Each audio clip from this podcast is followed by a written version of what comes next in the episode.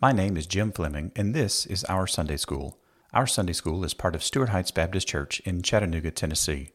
To prepare for this lesson, please go to OurSundaySchool.com for a copy of today's handout. Now, let's get to this week's lesson. Well, good morning, everybody, and welcome to our Sunday School. You can already hear it in my voice, so let's just address the elephant in the room. Yes, I was up late last night. Yes, it involved mixed martial arts. No, it did not involve my wife. So uh, let's make sure we're clear on the details at least. So, and she's paying attention. Awesome. She's with us now. Excellent. Good morning, Julie. All right, so if you got your Bibles, uh, that's the best intro I can do on short notice. So there you go. If you got your Bibles, we're in Philippians chapter 2.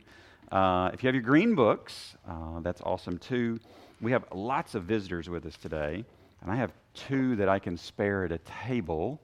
So I'm going to slide these over for our friends from the west and the north. So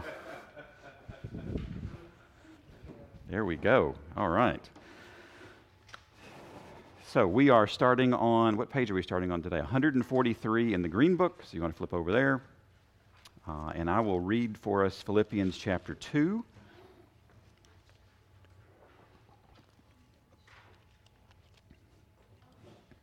So let's hear Philippians chapter 2.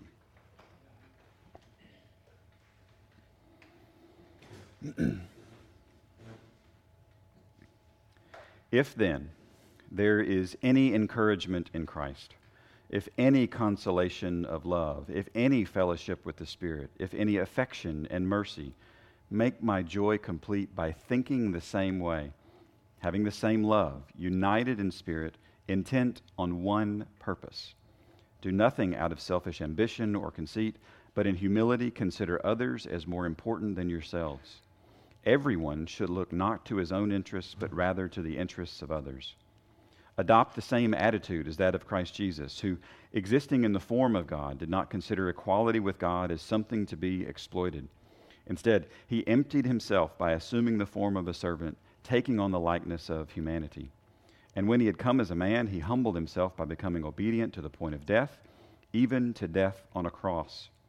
For this reason, God highly exalted him and gave him the name that is above every name, so that at the name of Jesus every knee will bow in heaven and on earth and under the earth, and every tongue will confess that Jesus Christ is Lord to the glory of God the Father.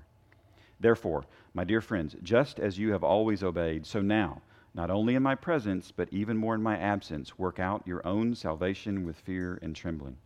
For it is God who is working in you both to will and to work according to his good purpose. Do everything without grumbling and arguing, so that you may be blameless and pure, children of God who are faultless in a crooked and perverted generation, among whom you shine like stars in the world by holding firm to the word of life. Then I can boast in the day of Christ that I didn't run or labor for nothing. But even if I am poured out as a drink offering on the sacrificial service of your faith, I am glad and rejoice with all of you. In the same way, you should also be glad and rejoice with me. Now, I hope in the Lord Jesus to send Timothy to you soon, so that I too may be encouraged by news about you. For I have no one else like minded who will genuinely care about your interests. All seek their own interests, not those of Jesus Christ but you know his proven character, because he has served with me in the gospel ministry like a son with a father. Therefore, I hope to send him as soon as I see how things go with me. I am confident in the Lord that I myself will also come soon. But I considered it necessary to send to you Epaphroditus, my brother, co worker, and fellow soldier, as well as your messenger and minister to my need, since he has been longing for all of you and was distressed because you heard that he was sick. Indeed, he was so sick that he nearly died. However, God had mercy on him, and not only on him, but also on me, so that I would not have sorrow upon sorrow. For this reason, I am very eager to send him, so that you may rejoice again when you see him, and I may be less anxious.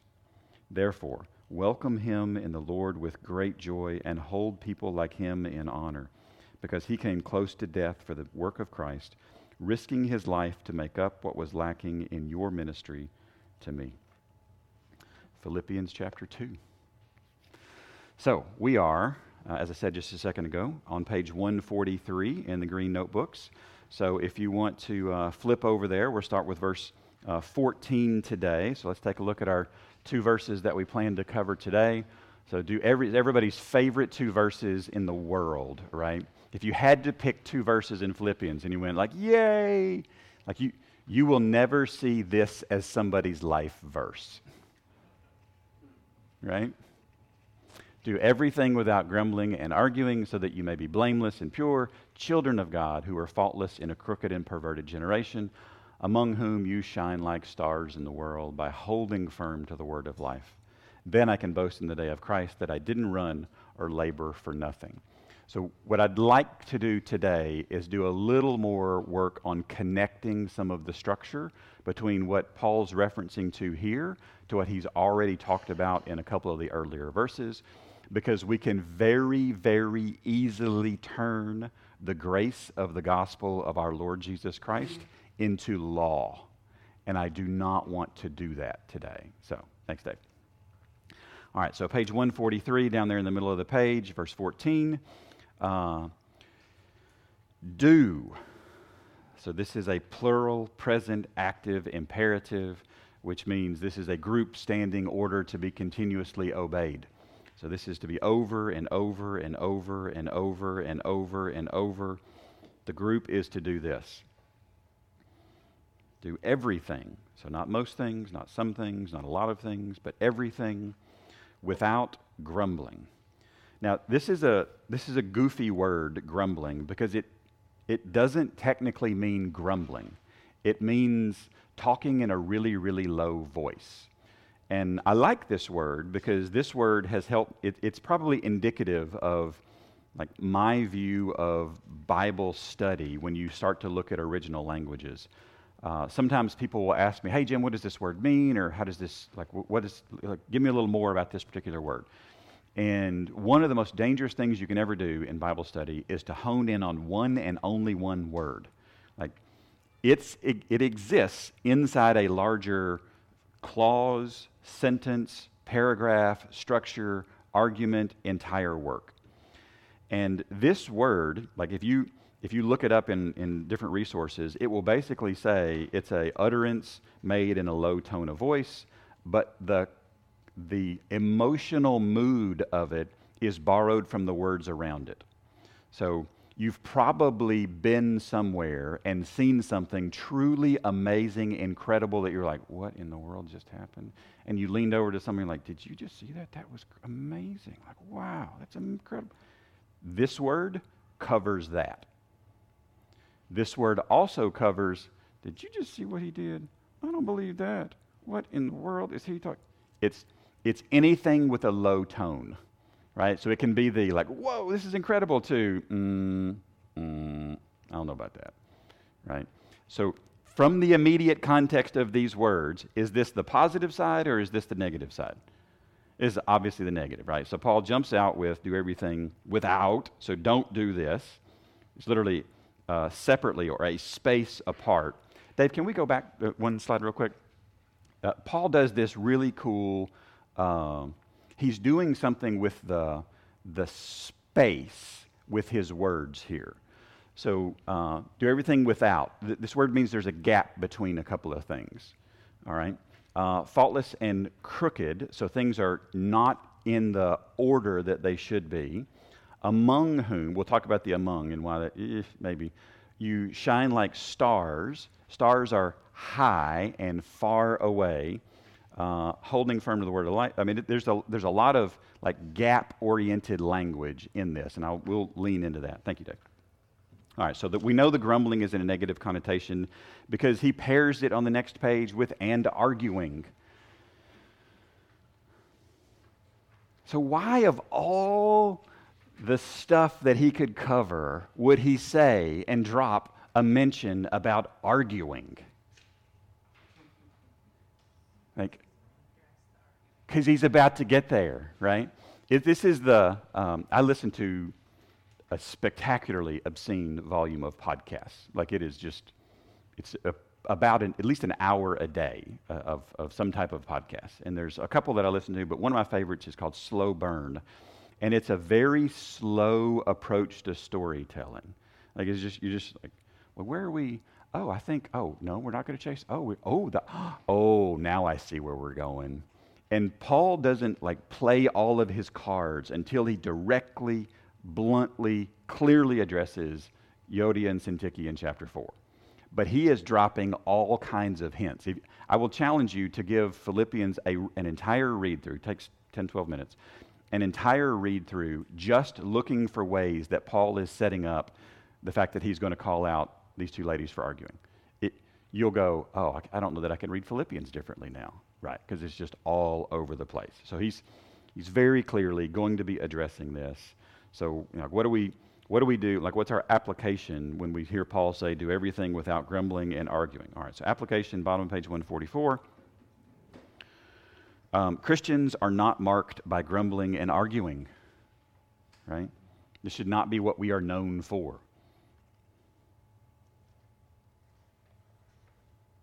And it's really sad right now because I, I don't know that that's true in our culture. It's really sad. But Christians are not marked by grumbling and arguing. And we're going to, I'm going to I'm gonna make you wait for just a minute because Paul, right? he's he's going to take a beat before he kind of closes the thought. Uh, before we do, the personalization will actually happen, I think, at the end of the next page. So when we turn the page here in a minute and we haven't written a personalization, you didn't miss it because he's not there yet. And we're going to do this concept again in another couple of pages. So just go easy with me. All right.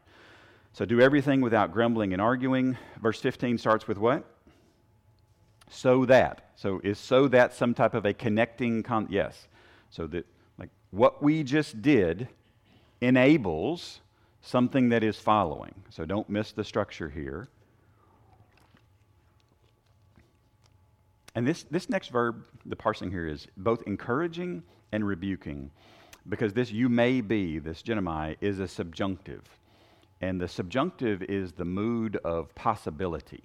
It's the idea that this can happen, but it is certainly not guaranteed to happen. This is, this is not a future indicative. This is not a future statement of like, this is going to happen. This is, this is in the possibilities of happening. So, Grace, can we borrow you as an example for just a second? You don't have to go anywhere or do anything. You just like just you, are like, I'm ready to go. It's one of the things I love about like all your kids, Dave. You call them and they're like, oh, what do we get to do now? It's fantastic, right? Um, so, Grace, are you passing at least most of your classes in college right now? Okay, so I got a, I got a yes for those of you online. Are you passing all of your classes? You hope? Okay, yep. So that subjunctive. All right? It's in the realm of possibility right now, right? Okay. Not a future indicative, because we still have a substantial portion of the class left where we can hopefully maybe a day or two before the final have a I, I, feel very confident in this right all right so let me let me give you another scenario another scenario is you change your major and next year you are studying uh, theoretical physics with a minor in uh, biochemistry. All right? Just because you like pain, or I don't know what the thing would be, right? Um, how do you feel about passing all your class? Like, do you feel still feel like, yeah, I think I got that. I think I'm horrendous. That would be optative. The optative mood is a remote, like it could happen. Uh, this is why I buy lottery tickets when there's three commas, right? Because it could happen. I like it's fun, you know, whatever. Uh, optative. That he doesn't use the optative; he uses the subjunctive. This is clearly in the realm of possibility. This definitively could happen, but it is not a guaranteed thing. All right, we got it. Cool. So let's read this verse again. So that you may be so, what he says next is not a guaranteed thing in the life of a Christian. It's not a guaranteed thing in the life of a church. But it is possible. It is so possible. Like this, this can be accomplished. There's hope. All right, so that you may be blameless. And if you have a different translation, there, this word goes all over the place. It's, it's got a pretty wide semantic range, but the idea is that if, if somebody tries to, I'll, I'll give you an example of how you would use this definition. If somebody tries to uh, say, you did something, there wouldn't be the evidence to support the accusation. Right? So you're, you, you're not uh, free from insult, you're not free from accusation, but there's nothing that you can actually be like convicted on. Where is Paul writing this from? Prison. Where he has been accused of something that you're like, do you see the just a smidge of irony here? So if you want to like, that seems funny. Yeah, I think it is. So he's telling them in Little Rome, in Philippi, to that there's a possibility that they can be blameless. That's kind of cool. But but if you're grumbling and arguing, we're we're lowering the probability that this is going to happen, right? Because this is about our, our witness. So so that you may be blameless and pure. And uh, the word pure means, if you go to page 145, uh, it means unmixed. It means innocent. The idea is it is not, it is not blended together with something else. Uh, the end of Romans, Romans 16, 19, is a good use of this word here. It says, uh, uh, The report of your obedience has reached everyone. That's a that's an encouraging sentence, isn't it? He's like, I heard that you were obe- obedient. That's awesome. Therefore, I rejoice over you, but I want you to be wise about what is good and yet innocent. Here's the word about what is evil. Don't mix in evil with your good behavior. Like, no, no, no. Like, keep it, keep it pure and innocent. So you could translate this word innocent uh, so that you're blameless and innocent, which leans even further into this accusation, guilty, innocent concept that Paul is in the midst of himself. And then he reminds them whose they are children of God who are faultless. You're like, faultless? What is that word? Well, it's, it's close ish to the other word, but it's not really. Uh, this is the idea that there's unblemished, that when, when they are inspected, there is not fault to be found. Now, in the context of children of God, who is doing the inspecting there? God is, right. Why are they found faultless when the Father inspects his children? Jesus. Yes, it's exactly right. Like I am not faultless on my own. I am only faultless in the eyes of the Father because of the work of the Son. Right? So he again, while he's encouraging them to like be who they are called to be, um, he's reminding them of the work of Jesus Christ, which I think is incredibly helpful. So, children of God who are faultless in a crooked or warped or winding. Um, Daryl's favorite thing to say about uh, the, the, the term that was used to describe Christians in the book of Acts was the, the way. There you go. Um, the way is described as what? How does Jesus describe the way? Straight, right? So would Paul have been familiar with Christ's teachings? Absolutely. So he's going to use the exact opposite concept to describe what the world and the non Jesus way is, right? So this is uh, crooked uh, or perverted. And the funny thing is, one of the definitions for the word crooked is perverse. And perverse is to deviate from what is expected, right? It's warped or winding. Um, this is pick half the roads in Hamilton County right? It's just that's what this word is. Why? Like it's just like point at a mountain and go up there. Well, I hope you haven't eaten lately because it's like we're gonna. It's uh, you know, like it's crooked and it's perverted, and this word perverted is in the perfect tense, which means this is completed action with the effects felt in the present.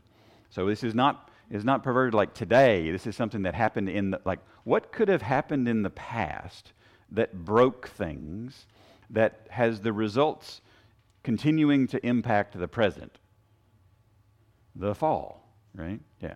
So, so in the space of children of God who are faultless in a crooked and perverted generation, he has addressed the uh, substitutionary atonement of Christ, two members of the Trinity, uh, the original sin concept. Like, this is this is a theologically dense material. uh, so just be aware. So, like, like the personalization at the bottom of this page, if our application is Christians are not marked by grumbling and arguing, is to remember our public witness. Right? So, what do we do here? We remember our public witness. Like, what, how we engage with each other matters, which I think is one of the reasons why when we get to, oh no, I should have looked it up. Romans, where we don't sue each other, is that the, am I right? Yes, I got some head nods. So we'll go with it ish, maybe. Because that's a visible way that we are arguing and not getting along. And quite frankly, the gospel witness is more important than my physical assets. You're like, well, now you've gone to meddling. Yes, I sure have, because Paul did it first. So there you go. All right. So, children of God who are faultless in a crooked and perverted generation. And then there's this word that bugs me. So, I went and read uh, 27 different, tra- seriously, 27 different translations on this word, and I couldn't find a single one. And it, right, who does that? That's just kind of weird. I get that. Like I've, I just self-identified. I'm on like six standard deviations from the norm, and the fact that I would use standard deviations to describe myself is further. Uh, let's just push one more standard deviation over. Right there, we go. Uh, that means weird. If you're those of you that are not like like it's too early for math, I get it. Understand. Uh, the word here is not the word for among. The word here is the word for in. And, and it's different. It's a different word. So, um, Dave, can you help me for just a second? And Matt, can you help me for a second? And Thanos, can you help me for a second? I want to show you the difference. So you got to come up here for this one. Sorry. Yeah, you don't get to sit down. This is not the Gracie example, right? So this is. All right. So y- y'all, like, get get over here in the shot. There we go. Get over close. Let's see. We got to go this. There we go. All right. I am amid these gentlemen. Does this make sense? I'm among them right now. All right. So this is going to seem weird, but we're not doing anything weird. Okay. All right. Yeah, I know. All right. So I need y'all to all join hands, and I'm going to be in the middle. You got it? Now I am in. Two different words. The Greek word here is in, it is not among. Among implies this, in implies I'm surrounded. It's, it's, a, it's just a smidge different. And I get why every English translation uses the word among, because it's so wonky to say in whom? It's like, no, no. We're in Christ. Christians are in Christ. And if you translate this in English as in whom, you start to blur all sorts of weirdness. But I didn't. Okay, y'all can stop holding hands good. now. Thanks. There you go. I said the word weirdness, and I, I, glanced down, and Dave's eyes were like, dude, come on, we got to wrap this up here. This is like, okay, cool. Thank you, gentlemen. I appreciate that. Um, but I, I do want you to see you can be in and not among. And yes, I am pitching a fit about prepositions this morning, but again, eighth standard dif- prepositions do matter. Absolutely, they matter. Absolutely, they matter. Uh, John Piper, I'm so total rabbit trail. We're coming back. Uh, John three sixteen. For God so loved the world that He gave His only begotten Son, that whosoever believes. What's the next word? Not in Greek. It's not. It's into there's a different Greek preposition for the word in, which means you are stationary inside something, and the word into, which means it is a, it is a movement oriented. You're like, oh, well, that's even cooler. Yep. Yep. Absolutely. It sure is. Prepositions matter. All right, so this is what I learned in my Bible study that I attend because, yay, it's nice to get to just go listen to somebody else for a minute every once in a while. Um, so, thank you, John Pike. I appreciate that. He ruined John 3:16 for me now, and hopefully I've ruined it for you too. So, there you go. All right, so crooked and perverted generation, in whom, among whom, okay, it's all right. Uh, you shine.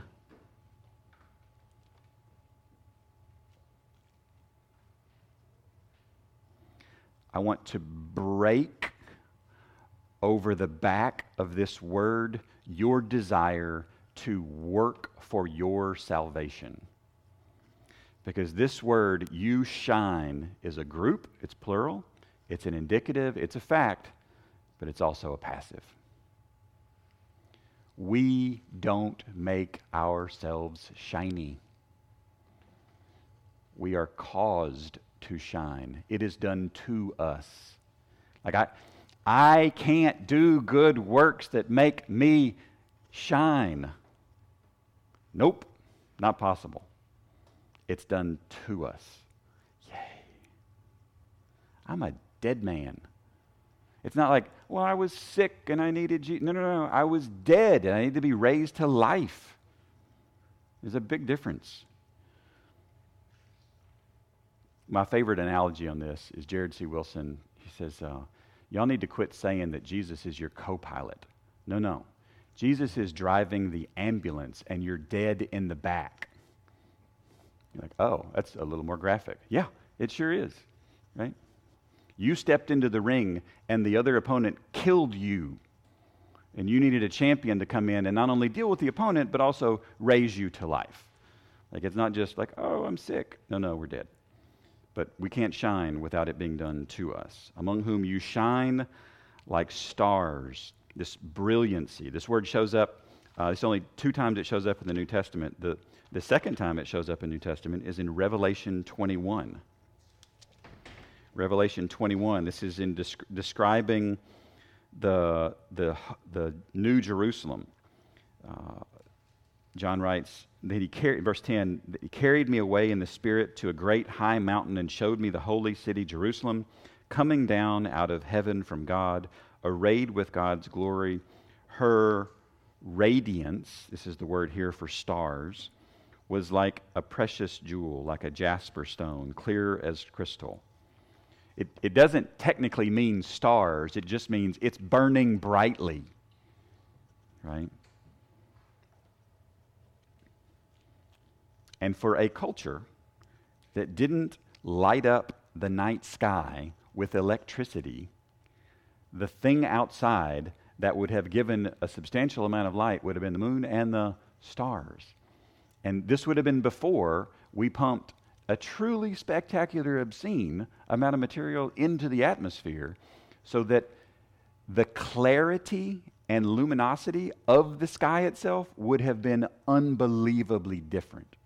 So, have you ever gone somewhere and looked at the night sky when you were on a mountain on a clear night? It, you just go, can I bring this with me wherever? Like, this is incredible. I was on a mountain with a buddy of mine one night, and uh, I was in college, and we just laid on our back and just counted shooting stars. And like, it was just, it was un, you could not see a light made by man in any direction. Some of you are like, how did he get you there? Well, he lied to me, is what he did. but it was, the, the view was worth it, so there was that, right? So, in the midst of this crooked and perverted generation, we are made to shine like stars in the world. Is this language of somebody who cares about his audience or what? You just, oh man, this is gorgeous. But at the same time, he's not, he's not pumping them up, he's pumping up their God who is doing this to them and through them. So, what do we get for our application at the bottom of page 146? Faultless Christian witness shines. Faultless Christian witness shines. It doesn't roll off the tongue, but I think it's true. So, faultless Christian witness shines. Put that on a bracelet. So then we come to verse 16, and the personalization is on page 16. Because we are tempted. We are tempted to say, what is the, what is the personalization there then? Well, shine, right? Yeah. Don't you dare write that down. Don't you dare write that down. Don't you dare write that down. We are not turning the gospel, the grace of the gospel of our Lord Jesus Christ, into law. No, no, no, no, no. Scratch it out if you wrote it down. It's okay. Everybody at your table will forgive you. What does verse 16 say? Holding firm to the word of life. Who is the word of life? Yes. Paul just went crazy about with this beautiful hymn, and it's connected all of this back to who is doing all of this work in you and through you for his Father's glory.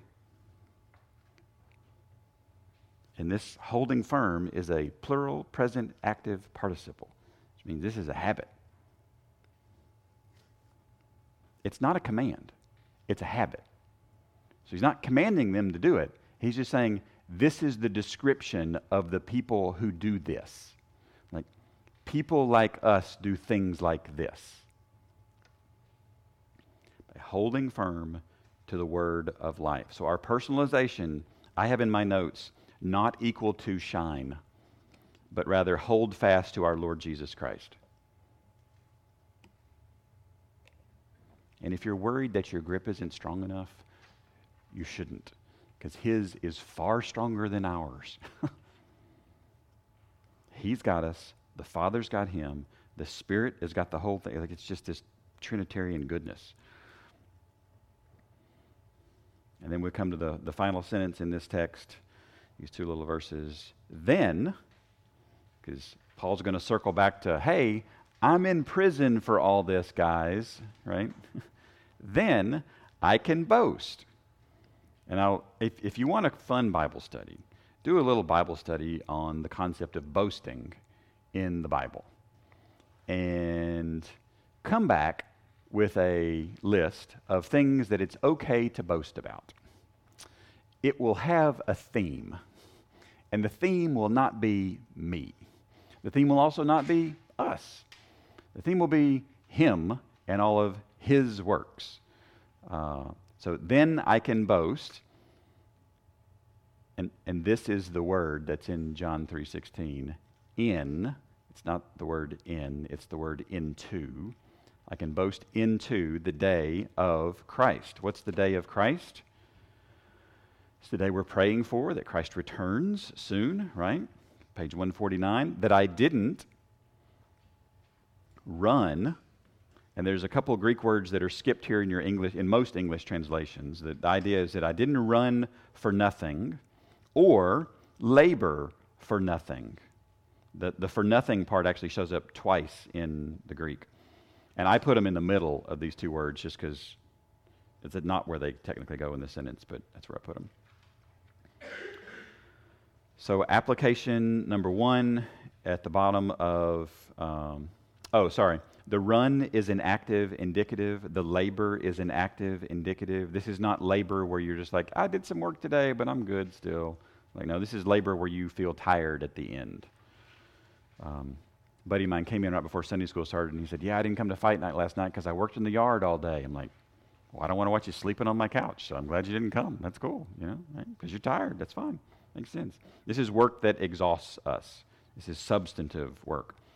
So, application number one down the bottom of page 150 not all boasting is bad.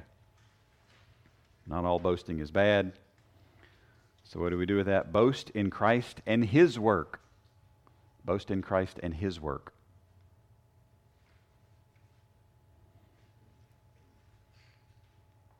And Paul says twice in this second part of this sentence I didn't run for nothing, I didn't labor for nothing. And this, the, the biblical concept of nothing is a emptiness and a lightness and a lack of substance. It's the opposite, like vanity in the Old Testament is, well, it doesn't weigh anything. It doesn't have any heft. It doesn't have any value. It doesn't have any substance. The opposite of that is something that, like, this is solid. This is significant. If, if you guys want to come up here and grab a hold to this pulpit, it is solid. It is significant. It is not that little thing that I taught 10 years on right over there that I was worried every Sunday morning was going to fall apart because it's a piece of crap. Okay? Like it's terrible, terrible, terrible. And it weighs it, it's like, it's just awful. And Doug Skinner makes this for me. I'm like, oh, this is the perfect concept for this Hebrew and Greek word of like emptiness, substance. Here we go. like, so here's your second application Christian effort is weighty. It's weighty. It's substantive. It's got something. So, what do we do with that? Do not lose heart. Do not lose heart. Faultless and blameless Christian witness serves as a public witness to unbelievers. It encourages leaders, right? Paul was encouraged through their activity, and it honors our Lord Jesus Christ in the gospel. Like these are beautiful outcomes of just do what he tells us to do, right? But don't turn it into law. We're not turning this into law. It's not a checklist, right? That's where your brain goes that we got to pause. All right, so speaking of, that's the lesson for today. Thanks for coming. Speaking of, if you add the 10 years behind that thing and the five years behind that, this thing, what do we add up to? 15. Yeah, we're not doing, this is not like theoretical physics here. We've, we've transitioned back to basic math, so we're good to go. Yeah, oh, I know she can. She's crazy, ridiculously smart. Uh, so, 15 years ago this Sunday, we started our Sunday school, which is like crazy, ridiculously weird to think we've been in this. If I'd known we were going to be in this room this long, we'd have painted it a different color. Uh, no, sorry, sorry, no. Um, so, so we've got a lunch today. Uh, I promise you, we will have enough food because when we order from El Matate, they like Omar is terrified that I will run out of food one day and I will not come back because we give them so much business. So I don't know how many fajitas we've ordered, but I told him I needed to feed like 40 people. So we'll get enough for 200. Uh, so you all need to be prepared to take an obscene amount of fajitas home. So just that's your that should be your default position as we go in. Um, I'm already talking about fajitas. I guess I'm hungry today. I don't know. So there's that. But uh, if you got your weekly update, uh, you'll notice all the stuff about our Sunday school on one side and then our prayer requests on the other. So please make sure we keep these updated. Please make sure we pray for these folks uh, in these specific events. Sunday school lunch today. Uh, Lord willing, next week we'll pick up with Philippians 2:17, uh, and then we'll just keep marching through Philippians until the day of our Lord Jesus Christ. Well, no, well, we'll, Julie was like, "Hang on now, that could be a long time." So we'll keep marching through Philippians until we finish or until the day of our Lord Jesus Christ. There we go. How about that? Cool. All right, guys. Uh, let's lean in, engage, pray at the table. When you're done, we can go and to worship and to celebrate these beautiful truths, our beautiful Savior, and this beautiful gospel. So thanks for coming today, guys. Thanks for engaging. And don't forget to subscribe to our podcast, YouTube channel, and weekly email. You can subscribe to all three of those at OurSundaySchool.com. Grace and peace to you